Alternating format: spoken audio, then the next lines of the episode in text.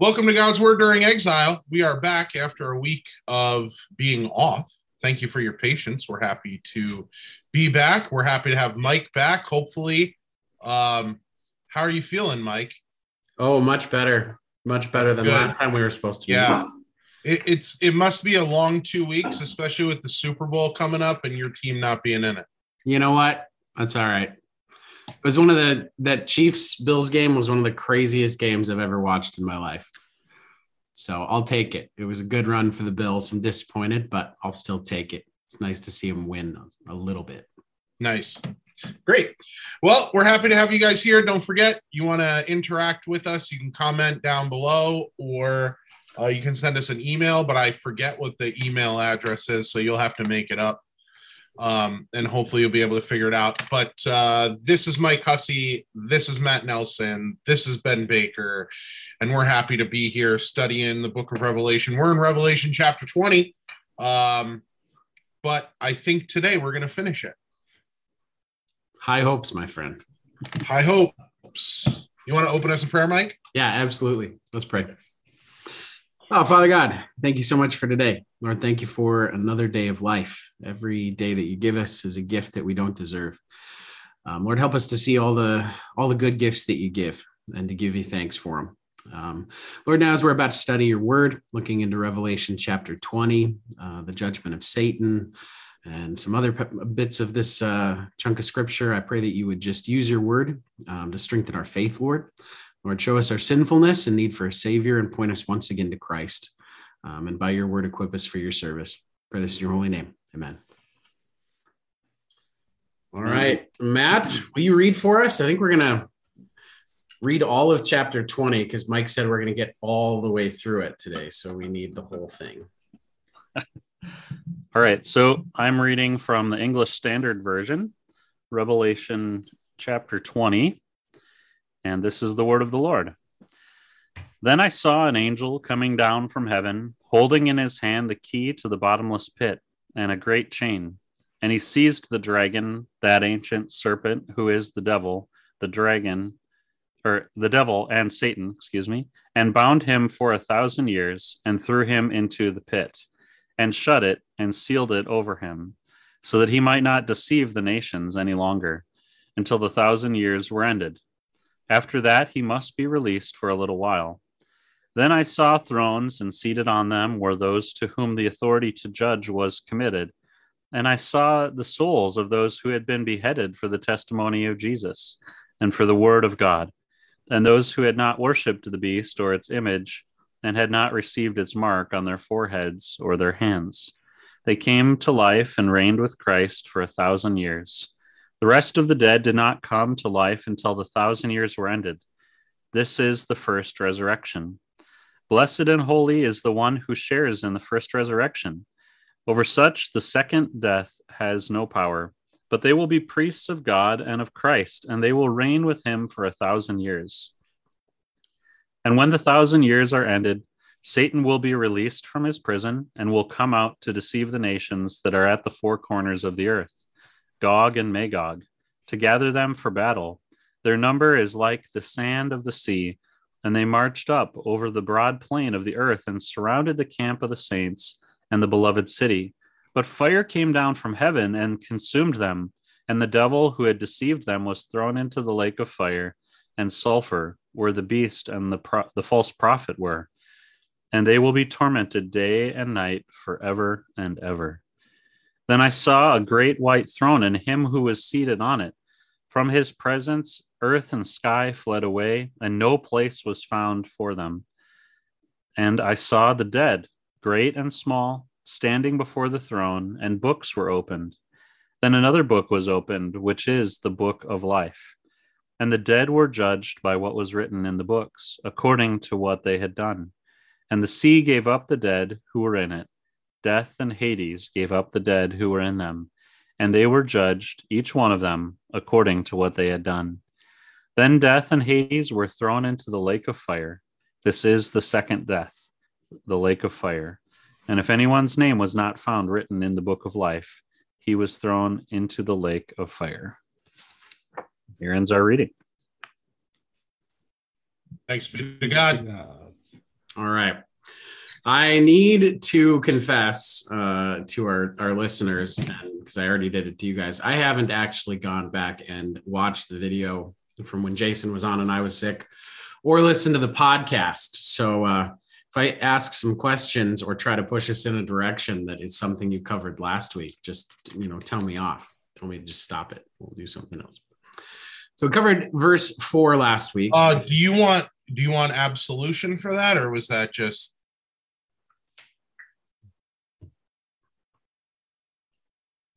I mean, you talked about. I'm not going to give it to you. I'm asking you if that's what you want. I know. I know you talked about the keys last week, so you can bind or loose. I guess it's up to you. I forgive you, Mike. Oh, thank you. I appreciate yeah. that. Appreciate that. no, thank you, Mike. All right, so verse five. uh, the rest of the dead did not come to life till the thousand years were ended. Um, so last week you talked about some other dead, but what is what is this rest of the dead that's being referred to here in in verse five of Revelation twenty?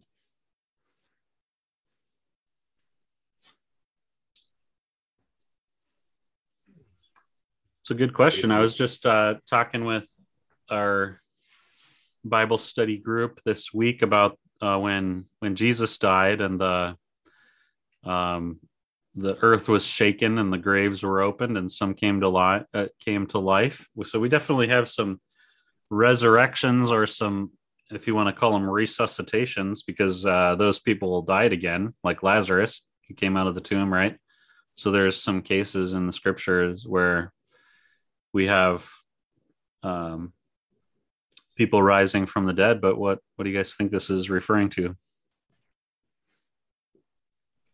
Um, basically, as I understand it, a, a parenthetical statement. Um, so John will speak of the universal resurrection of all people uh, later on um, in this in this chapter.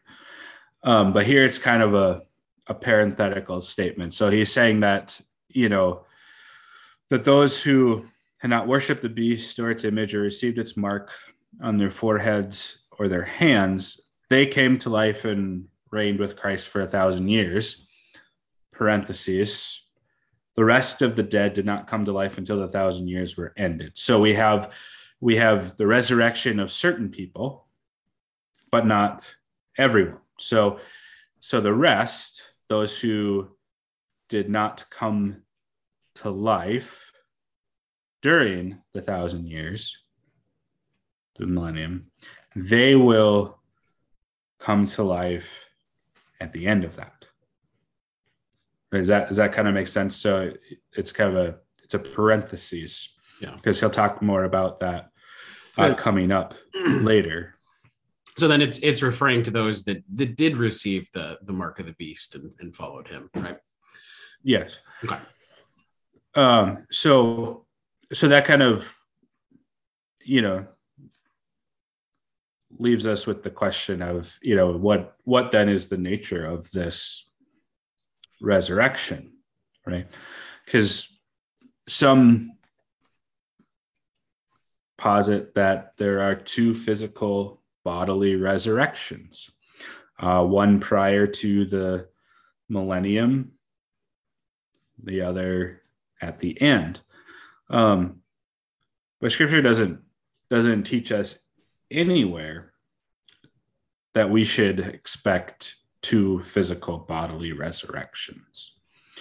Um, we are given one bodily resurrection to look forward to and and everywhere in scripture that speaks about you know this general resurrection there's no separation between the resurrection of the righteous and the resurrection of the wicked. They're all raised together. Um, and even you know when we get sense maybe the um, the dead in christ rise you know first but it's not like oh then we have this interlude of some thousand years and then the rest um, we don't find it anywhere in scripture. It's like trying to go back to Daniel 9 and break apart the 69th and 70th week and insert this indefinite period of time. Uh, it just, this is not what the scriptures teach us and give us. And so, so we ask the question: Who was it that were raised to life then in this first resurrection?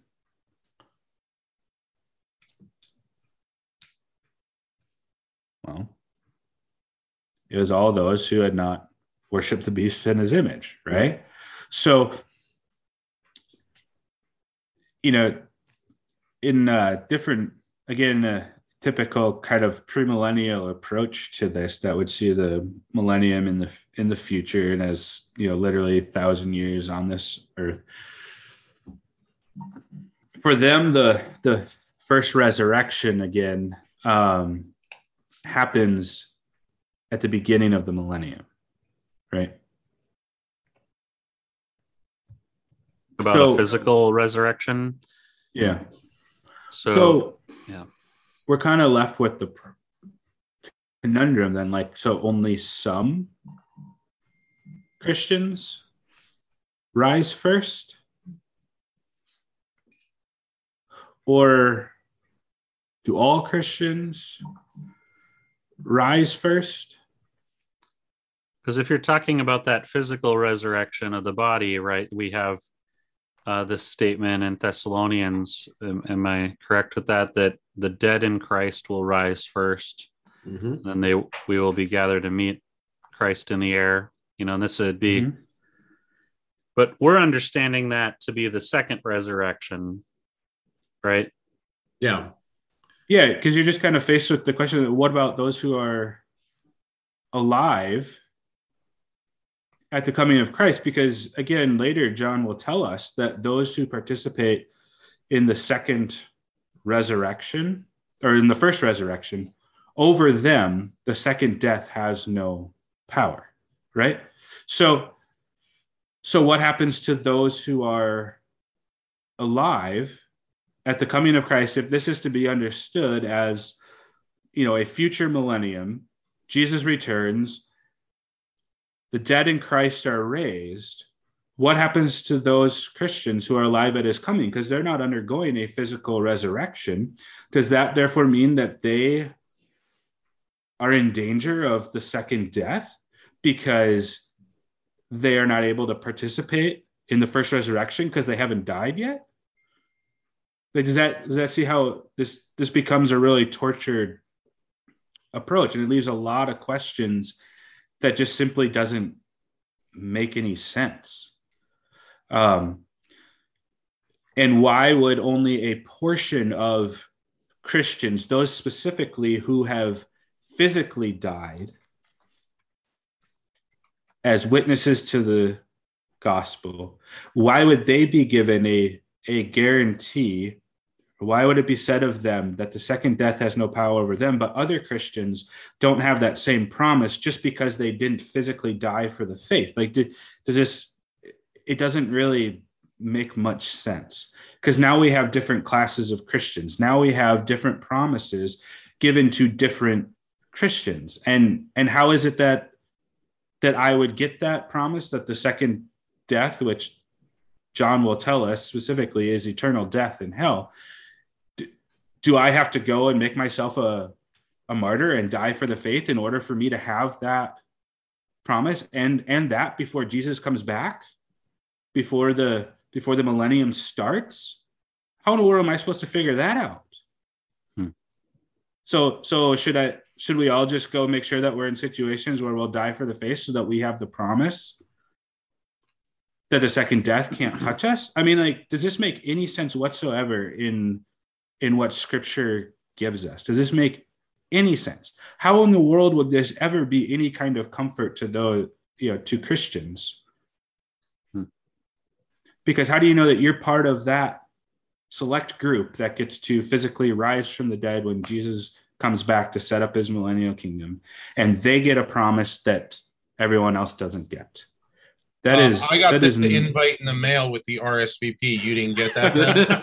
Yeah, I got mine no, too. I didn't. So Well, we're not a part of the tribe of Naphtali, so yeah, I, I got one because my tribe is part of that. You know, so we're Yeah. still accepting um, recruits. If you would like, you can email us at God's Word during exile uh, at gmail.com. Are they are they called pledges? Do they go through hazing first? Oh, 100%. we are we are paddling and everything. It's gonna be great. So, so oh yeah, I guess what we're we're talking about here is that some people have posited then to recap a little bit if you're not following that that this is a future physical resurrection of only some of the believers and those who were um, what beheaded. Um, and so man that's a pretty small number of people right? Because how many people would that fit?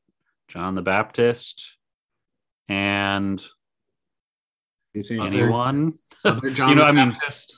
you know uh, so and there's some difficulties with the whole thing about uh, what the actual definition of first and second resurrection and first and second death actually is and when we're consistent with the rest of scripture about what those resurrections uh, and deaths would be referring to we would recognize that the first death is a spiritual death the first resurrection is a spiritual resurrection because Adam and Eve didn't die immediately physically, but they were spiritually dead, right? And so what we need is a spiritual resurrection, and that's what believers have.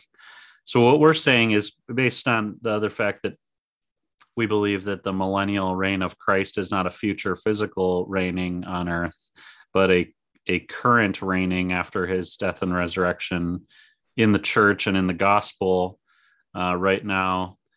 Um, having defanged the devil, and now all of us who believe in Christ are spiritually raised.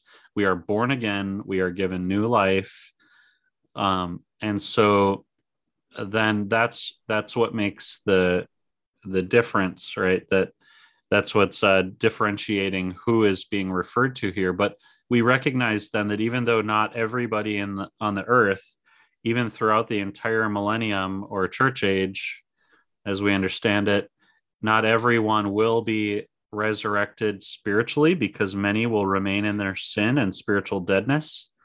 Uh, that everyone in the end will be raised up for judgment and then sent to a physical location, either with the Lord for eternity and blessedness or in the lake of fire. And so we're trying to make these differentiations. And I think that that view although not everybody agrees with it, is much more simple and has no contradictions with other scriptures.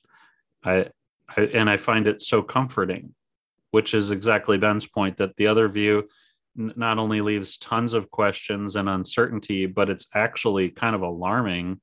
Like, how is God picking? Is he is this some sort of crude kickball game again? Kind of like some people's view of election that that God just picks certain people and not others to be a part of this. I don't I don't think that's how God works. Yeah, and so and if we just continue to look at, you know, uh, verse verse six as well, like so at the end of verse five, you know, when when John says this is the first uh, resurrection, again, remember that that first statement, or the, sorry, yeah, the that the rest of the dead did not come to life until a thousand years ended. That's a, it's a parenthetical statement. So when John says this is the first resurrection, he's talking about those who came to life and, ra- and reigned with Christ in the millennium, right? Because then he says in verse six again, blessed and holy is the one who shares in the first resurrection. Over such, the second death has no power, but they will be priests of God and of Christ, and they will reign with him for a thousand years. So again, if if this is speaking of a future physical resurrection of certain Christians, then we have a, a, again we you know we have that issue of then it's only certain Christians that have the promise that the second death has no power over them, but then also we only have a portion of Christians who are priests of God and of Christ, and and so that makes zero sense because Scripture teaches us, especially you know like Saint Peter he speaks of the church in the same way that that God spoke of Israel under the old covenant that that we are a kingdom of priests right? And, and there's no nation. differentiation. Yeah there's no differentiation between Christians on that. So how is it that how does it work then if St. Peter says of all Christians that we are priests of God and of Christ, and yet then somehow here in Revelation there's a only some are priests of God and of Christ. Yeah. And if St. Paul can tell us that when we are brought to faith and converted, that we are seated with Christ in the heavenly places, which is the language of reigning with Christ. But then here in Revelation, only some reign with Christ.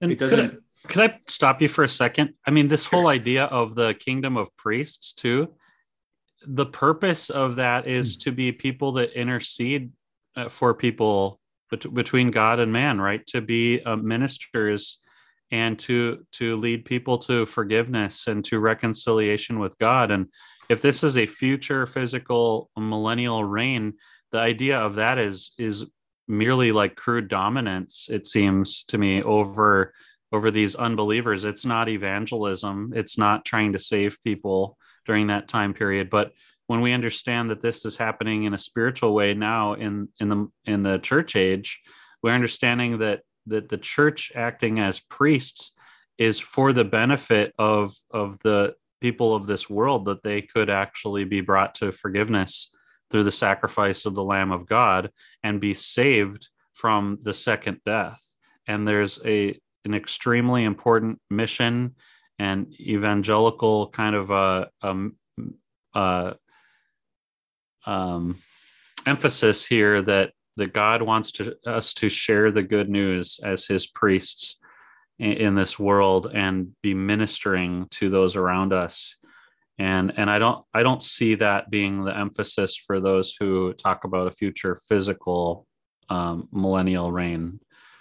Oh, Am I wrong about that? That that's what they're arguing for? I don't think so. I don't think so either. Um, so, so yeah. So then, uh, so then we think it too. Okay, you know, what about this language of of resurrection? How does that fit with you know those who are uh, brought to faith? But we remember that um, Romans chapter six. yes, that we were buried with Christ in baptism, raised to new life. Um, is that also in Ephesians that St. Paul uses that language? Well, there's to- the you were dead in your made alive. trespasses and sins, in which you Yeah, God once made you walked. alive. Ephesians two, yeah. Um, but God made you alive. Yep. Yeah, and so you have so you have yeah, all here. But God being rich in mercy, because of the great love with, with which he loved us, even when we were dead in our trespasses, made us alive together with Christ. So you have resurrection language. By grace you have been saved and raised us up with him and seated us with him in the heavenly places in Christ Jesus. So you have both in this text resurrection language and reigning language with Christ. And so it is perfectly consistent then to understand that this first resurrection as a spiritual resurrection, as being once you were spiritually dead, now you are spiritually alive. And that makes perfect sense too, that the second death has no power because even though we physically die, right, we will be raised bodily to life. And that's Right. like John Christ, 11, first Jesus' conversation about even he who believes in me, even though he dies, he will live, right? And he who Right. believes in me will never die. And mm-hmm. and so because you're alive and and that second death cannot touch you. Mm-hmm. I, I think you guys have covered this concept really, really well. The only thought I had to add was just some internal continuity from the book of Revelation. In in John speaking about us as believers, as the priests of God, it's it's our reality already. Uh, if we go back to Revelation 1, verse 6, well, we'll start in 5. And from Jesus Christ, the faithful witness, the firstborn of the dead, and the ruler of the kings of the earth, to him who loves us and has freed us from our sins by his blood and has made us a kingdom, priests to his God and Father. To him be the glory and dominion forever and ever. Amen. So within the book of Revelation, God already, or, or I suppose God as well, but but John views us as, as believers as being the priests of God and Christ. Um, and so we've got kind of connection. He's he's he's making the point that you guys though though you haven't died physically and aren't you know with Christ in the same way as those who have you you are these priests you you are reigning we're talking about believers and not about something that's way off in the future and different That's awesome. So and so if they were already the priests back then, yeah, that's in the past, right? Not not the future. And I think we could then apply that to the current church too, because this message is one that was sent out to the other churches in the area, to the believers at that time. But uh, but it's also been left for us for our blessing, as it also talks about in chapter one that that those who would read it would be blessed by it and that's the continual promise we've been holding on to throughout revelation is that everything in this book is actually a blessing for us now. All all people who would read this not just a few people in the future.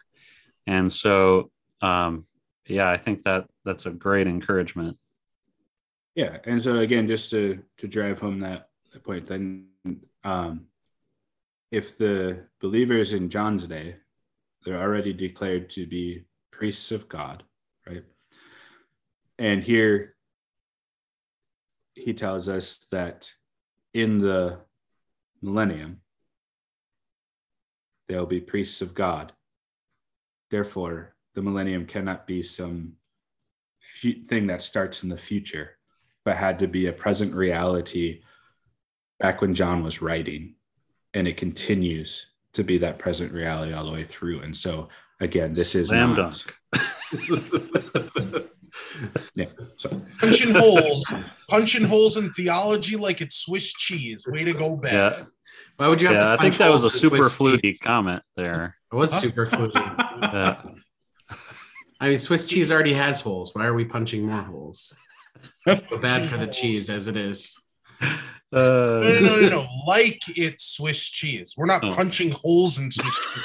I'm said I said Ben is punching holes in that theology like it's Swiss cheese, guy. yeah but you don't punch holes in swiss cheese. It'd be like ben is punching holes in that theology like as if he took a chopstick and punched holes in cheddar cheese to make it look like swiss cheese. Uh, your analogies are the best Chantal. i love it. Keep them coming. Keep 'em- How is that even possible? What just happened right there? I don't know, but I love it. Punching holes in it like it's Swiss cheese. You don't actually punch literal holes in Swiss cheese, Mike. I know that. But the I'm theology looks like Swiss cheese because he's punching holes. Punching Oh, holes in theology, so now it looks like Swiss cheese. That would have made sense. wow Digging it. This is great. This is great. all right. Oh Sticking man. are, are we almost done with chapter 20? Yeah, no, we're right in the middle. Uh, right, so let's let's pick up verse seven in in my ESV Bible. This section seven through ten is uh, is headed by saying the defeat of Satan, um, but it it starts off with a verse that is I don't know for for me at least for a long time it's been really confusing. Um, so I'll ask the question that I constantly ask myself and I'm asked by others about this and see if you guys have a good answer. All right, so verse seven when the thousand years are ended, Satan will be released from his prison and will come out, deceive the nations that are at the four corners of the earth. Why? Why does Satan get let loose and allowed to have free reign to go and deceive and do whatever he wants? Why, why is this a thing? Stuck in the middle of Revelation oh. chapter 20, like Jesus is the Alpha and the Omega. Because you know he's the bookends. yeah, And we're in the middle. yeah. All right, good. Just making sure we got it. I got I got nothing for that. Sweet.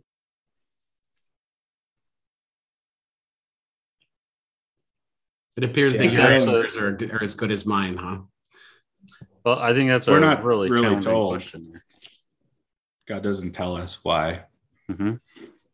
So, you know, and it it has to do with with his will and purpose. And so it's for some reason, but And He doesn't- ultimately, doesn't he it doesn't matter like how it, it how it ends rather than what's going on? Like the ending is what's most important. Mhm. Like, sure, he gets released, but like doesn't Yep. Doesn't matter. That's that's the place I keep coming back to as well because we we hear about this. It's what the sixth seal that gets opened. Um, we hear about it in the fifth seal, sixth seal. I don't know. I somebody will have to fact check me. And then also in the it's sixth trumpet, I guess we see these pictures of Armageddon, of the last battle, of the defeat of Satan. Um, and I don't know. I grew up believing that we had all of this information about Satan's time when he was free and how he was going to deceive and what this battle would look like. But you put all these passages together, it's like 12 verses total. We have so little. Satan gets released, he does everything he can, and then it's just it's just done. God takes care of it. You know, and so that's what I keep coming back to is is is the end here.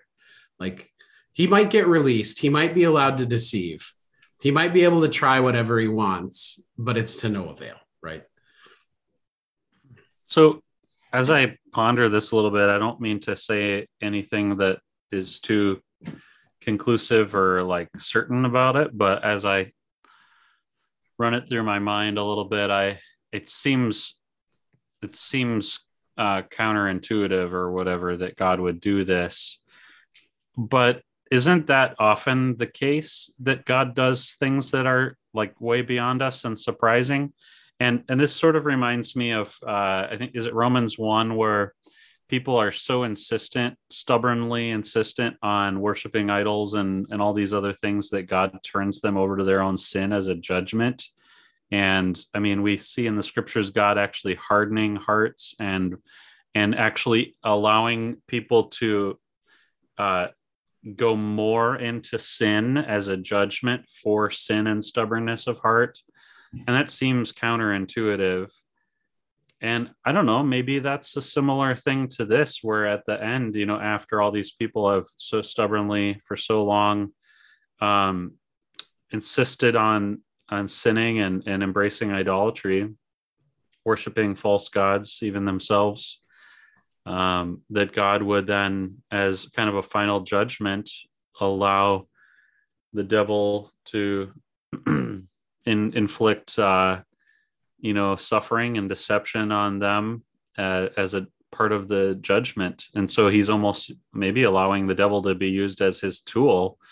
Yeah. Um, I don't know with the plagues in Egypt and stuff. I mean, it certainly got, you know, much worse at the end and uh, and when we see God, you know, um, He'll discipline, discipline with increasing amounts, and eventually He removes His gracious protection sometimes to allow uh, evil to increase as a part of judgment. But my other thought on this is just maybe more kind of where you were going, Mike. I don't know with this is now preparing for the big showdown. And I kind of thought, man, he's going to let the devil try his best and he's just going to thrash him. Yeah. just, I don't know. Matt, I really like uh, wait, hold on. Is is a is a good analogy for this? And like you guys can just smack me down like you did with the Swiss cheese thing, so I'm not really upset about it. But like you know how a cat like sometimes plays with a mouse, and you know, like yeah. at the end, the cat's just gonna eat the mouse. I mean, is that similar to that, or does that not work in this instance? Maybe that's kind of that that second thought I was having almost. Yeah, like, it's like, oh, I'm fully in control, but let's bat you around a little bit, yeah. and then by the end, I'm just going to eat you anyway. Yeah, give me your best shot. Yeah, Matt, yeah, Matt. I can't do that with a with a chipmunk, you know, and it was just oh. carrying it around, and then it would just kind of drop it, it down, and the chipmunk would be like, "Ooh, I can go." Oh, got caught again. set it down. And, oh, no, there got caught again. just, just tormenting the creature. so, Matt, I really love your first thought, though. I've never thought about it in that way. Um, and and as we look at the plagues, right? Pharaoh hardens his heart, hardens his heart, hardens his heart until God finally hardens Pharaoh's heart. And I do think we kind of have that parallel here because what do we hear after the trumpets, right? In in chapter, what is that, eight, nine, somewhere in there? Um, you, you see all these terrible things happen and God pouring out his judgment. And yet, through it all, the people refuse to repent of their sins. You know, they continue to harden their heart. And so I think, I don't know how far we can draw that parallel. Um, but but there's definitely some some more connection there with with the plagues in Egypt and, and even the passage in Romans that you mentioned. So um, I, I, like that thought process. I hadn't heard it processed through that way. It was, it was good until Ben shuts us down and says it's heresy. Well, I was going to say, um, we also want to resist the temptation of trying to be able to identify when this happens. Um, and so, and this is again, just kind of goes back to, you know, our the principle that Jesus Himself gives us that we don't know uh, when it is that Christ will return, and He can return at any time. And so, if we try to put if we try to say, oh, you know, now is the time, or or no, it can't be yet because it's not bad enough that Satan is released, then we we start getting into, you know, ideas that you know Christ cannot return at any time, and and it's the same kind of danger with um, trying to posit a, a specific single antichrist figure or you know a period of tribulation that's different from the present. We we can say, you know, that when Christ returns, Satan was released whenever whenever however long before that that God chose. They, but we don't but we don't know uh, when this will happen because we don't know when the thousand years ends, right? And so, um, yeah, so we don't we don't want to try to put this into a timeline with you know dates and times or you know you know we, go ahead matt. Oh i was just going to say we might not be able to say when but we could at least say a little bit about what because it says that he's released to deceive the nations. So i think one thing that would be important why this is shared for us is that we should be prepared for deception. And so really you test things with the scriptures and be be ready for the devil to try to trick you um, into believing lies and to not trusting in Christ. Mm-hmm. You know, I, what I was going to say is I, I think that we can't identify the time, right? Obviously. But I think as every generation looks at the world, um, and maybe it's this, there's more for us now just because we have so much more information and connection to the world. Like the world looks really deceived at this point. Um, not to say that now is the time when Satan has been released, but it's, it's that call. The nations are deceived. What, what should we do with this? Re- repent and believe again, right? That that call to repentance once once again through that is just throughout the book of Revelation. Um, so yeah, not not important to find the exact time, but things don't look great. mm-hmm. And they never have. Let's be honest, right? They never have. It's always been a wicked, sinful world. So we should repent. I mean, like uh, the first uh, first few days of creation, they were pretty good. Yeah, they were excellent. Yeah, yeah, yeah. I wasn't there for that. Yeah. Well, what did what did uh, Pastor Jason Goodham say? Uh, he kind of wonders if they made it even through a whole 24 hours after they were created before they sinned, though. You know, uh, but yeah, yeah, who knows? We we're not sure, but uh, there's definitely that was the before they sinned was the only time that uh, that it wasn't like that. They they only lasted six hours, six minutes, and six seconds. really, guy? Heard it here, everybody. really, guy? The heresy so, is flowing, ladies and gentlemen. It is. It is interesting that we we tend to get so caught up with this kind of stuff and imagine all these things. Uh, that we speculate would happen with the release of Satan and so on and so forth. And imagine this big, you know, global scale war, right? But it's just it's just interesting, right? So Satan's released, comes out to deceive the nations, four corners of the earth, Gog and Magog. He gathers them for battle. They're innumerable, right? They just their number is huge.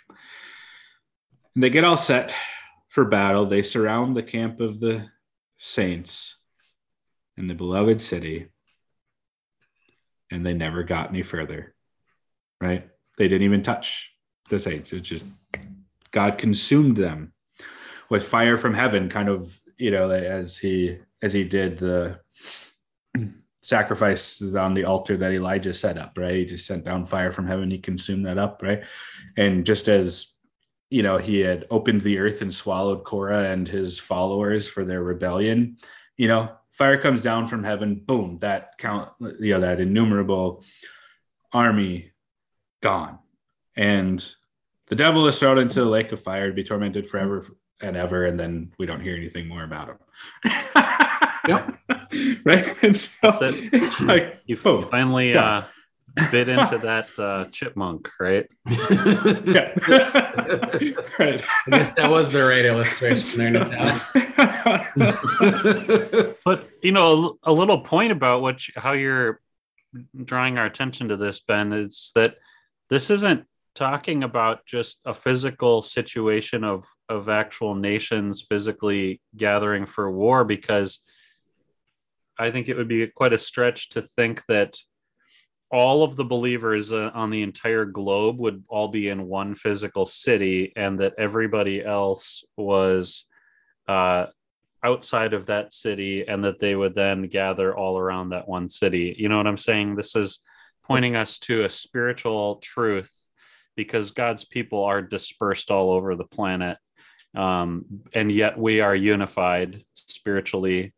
And, uh, and so these forces are, are definitely on earth and, and such. The devil's at work in this world, but uh, this is a spiritual opposition to the church and so, if we were to go and say, well, this nation of, you know, Russia or China, or yeah, I'm glad you brought those up because Gog and Magog are definitely China and Russia. I read it. So Yeah. So, I mean, starting to go down this road and then try to say, well, which city? Well, that's Jerusalem. So then we got to, we got to fight, we got to fight the Palestinians and, and we got to kick everybody off the Temple Mount. We got to fight for Jerusalem. And then we all got to gather there. Let's send all the Jews back there and meet them in Jerusalem and get ready for war. Right. You see, we don't need to go down these paths because the uh, we're talking- Palestinian Christians. Right. And exactly. and so, uh, and we've got Christians from Russia and from China and from all of these nations around the earth and in all of these places. And yet, uh, there's a sense then in uh, maybe a spiritual warfare kind of way, then that the church ends up getting surrounded by a bunch of people that are against her. Right. And, um, and it might even seem like all is lost uh, or that it's not even survivable for the church and yet totally protected god wins in the end despite all of these forces against christ and his church. He wins his church is safe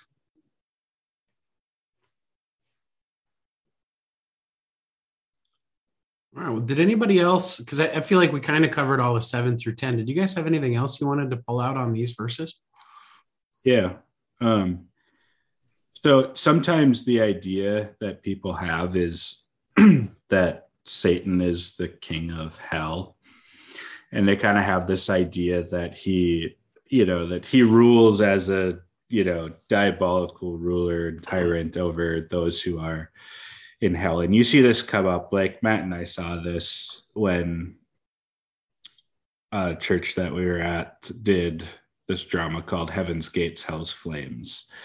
You know, and and it's a series of scenes of Judgment Day, and you know when when people would be found not to have their name in the book of life, then you know Satan comes out of hell, right? And he's just you know laughing wickedly the whole time, like he's just gonna have his way with them, right? maniacal laugh maniacal laugh Yeah, I was going to Yeah. ask Matt, can you uh, Uh. impersonate that maniacal laugh for us? oh man it's still burned in my brain and i just can't it terrifies me So do it then.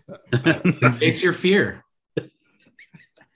um, Uh, But we should notice here that hell is Satan's prison, right? He is judged and he is not ruling hell. He is an inmate in prison, right? So, and it's not a place devil- where you, all all of you and your friends go to party with the devil where all the fun stuff happens. Right. Right.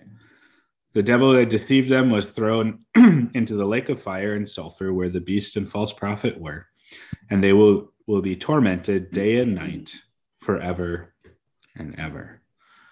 Right. So, you know, and for those that try to, you know, get rid of the eternal nature of hell, you know, they have to contend with verses like this. And I mean, Jesus makes similar statements too about unquenchable fire and so on and so forth. Um, you know, and so this is an eternal judgment. Um, and the devil, as well as the beast and the false prophet, you know, and all his angels, because Jesus tells us that hell was created for the devil and his angels. Um, and it is their place of prison, imprisonment, and torment forever and ever. So this is not, you know, it's not a party for Satan. He's not the the watchdog ruler of hell. Um, it's not his domain. Hell is God's domain. Satan is prisoner and undergoes judgment and torment forever and ever. So we just want to be clear about about that because there's some kind of wacky ideas about hell and Satan's relationship to that in the in the church. So and it will be separated from anything good and god is the source of all good. So even the things that people abuse in life you know like uh like wine or something they they live for drunkenness and stuff. You're not going to be going there and enjoying these things from earth that you enjoyed maybe even wrongly right? You are going to be separated from all of this goodness that is on earth. And and it will be nothing but but torture and but just think about the imagery the lake of fire right how much fun are you going to have being cast into fire You don't get to ski on that. It's not a it's not a good skiing lake, that one. Yep.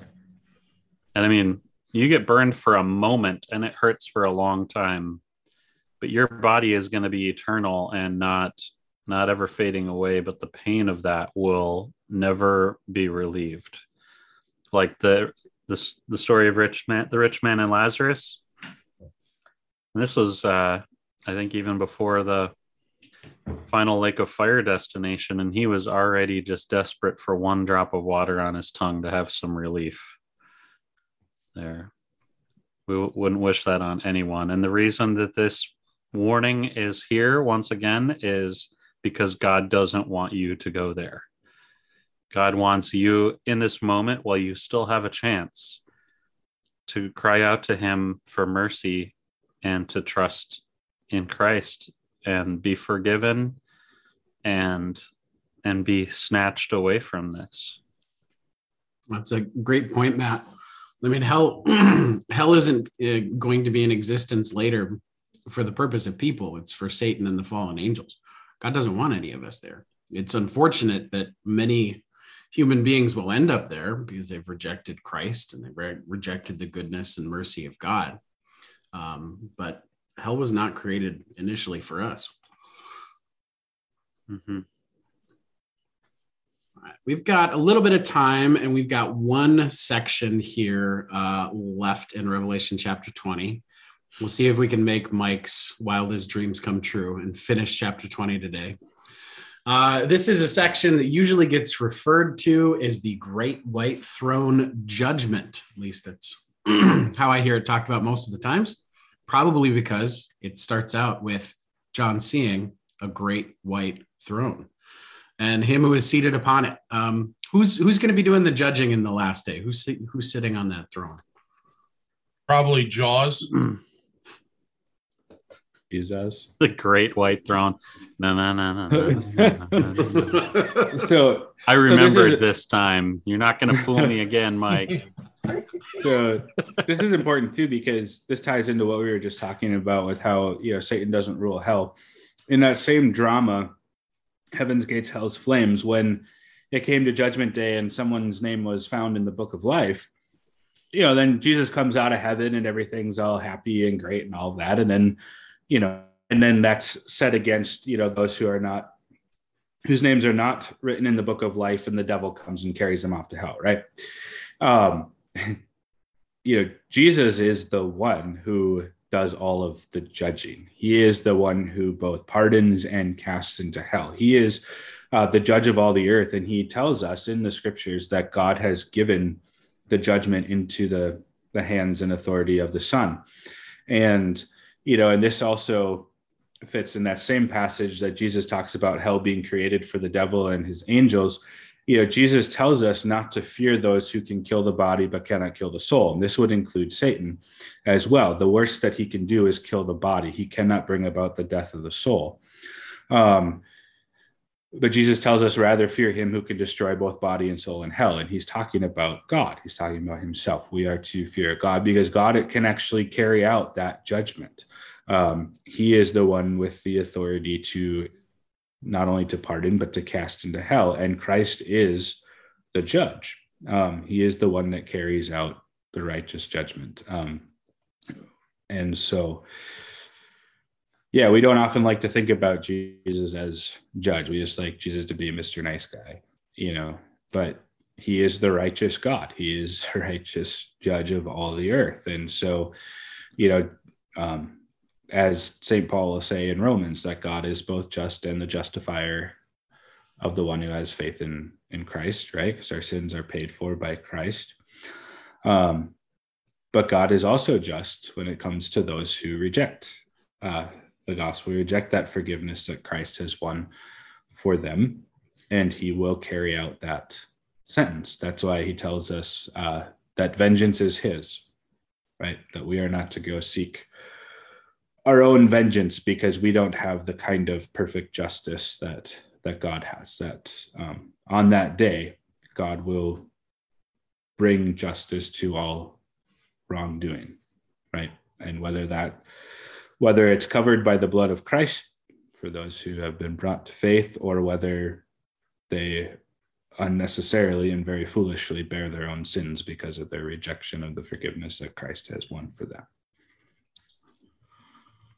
And just to point to a couple places where we can show that that's uh, the case that Christ is the one that judges. That's also true at the end of Revelation 6. It's the Lamb who is judging there, a very similar passage.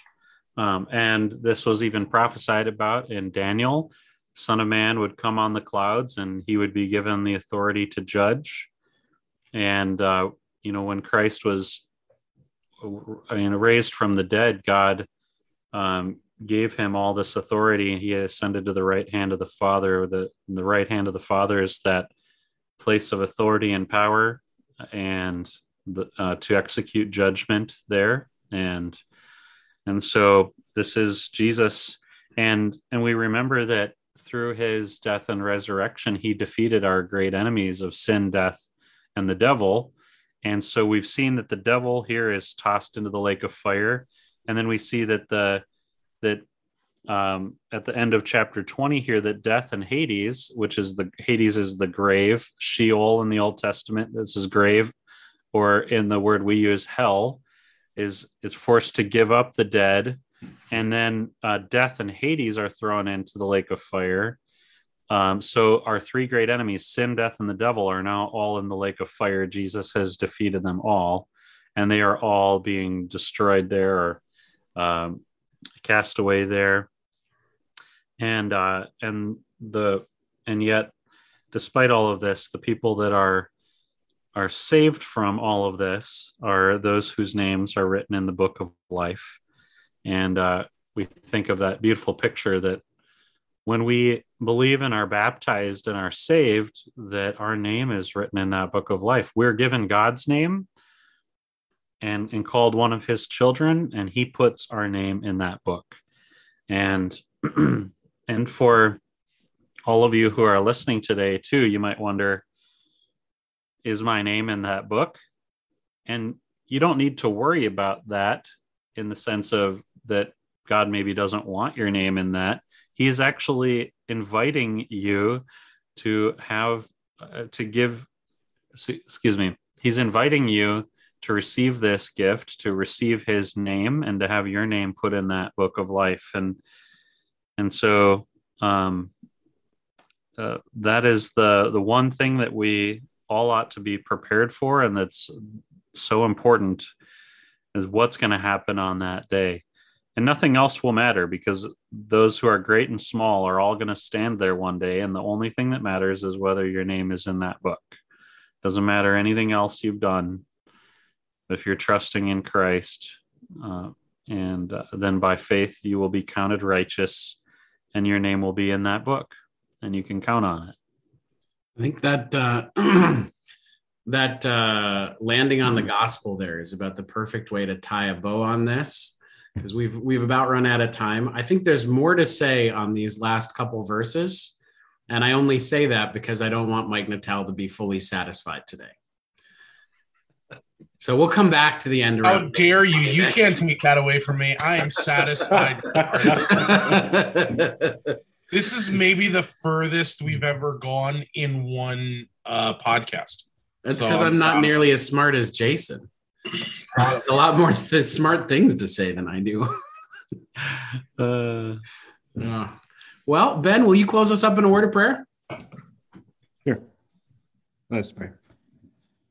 Holy Father, thanks for another day that you've given to us, and thanks for this time that we could spend uh, digging into uh, your word. And I just thank you for the the grace that that you have during this this time before you return, and we just pray that um, that you would again continue to call sinners to yourself, and that you would uh, keep your church uh, faithful to your word uh, keep us in repentance and faith, but also uh, give to us that joy and that hope of knowing that you are surely coming back for for our salvation, the complete uh, experience and fullness of that salvation which you won for us. And though we hear in this passage too of and coming up to it the terrible judgment uh, upon those who reject your word, we just pray to that that would give us um,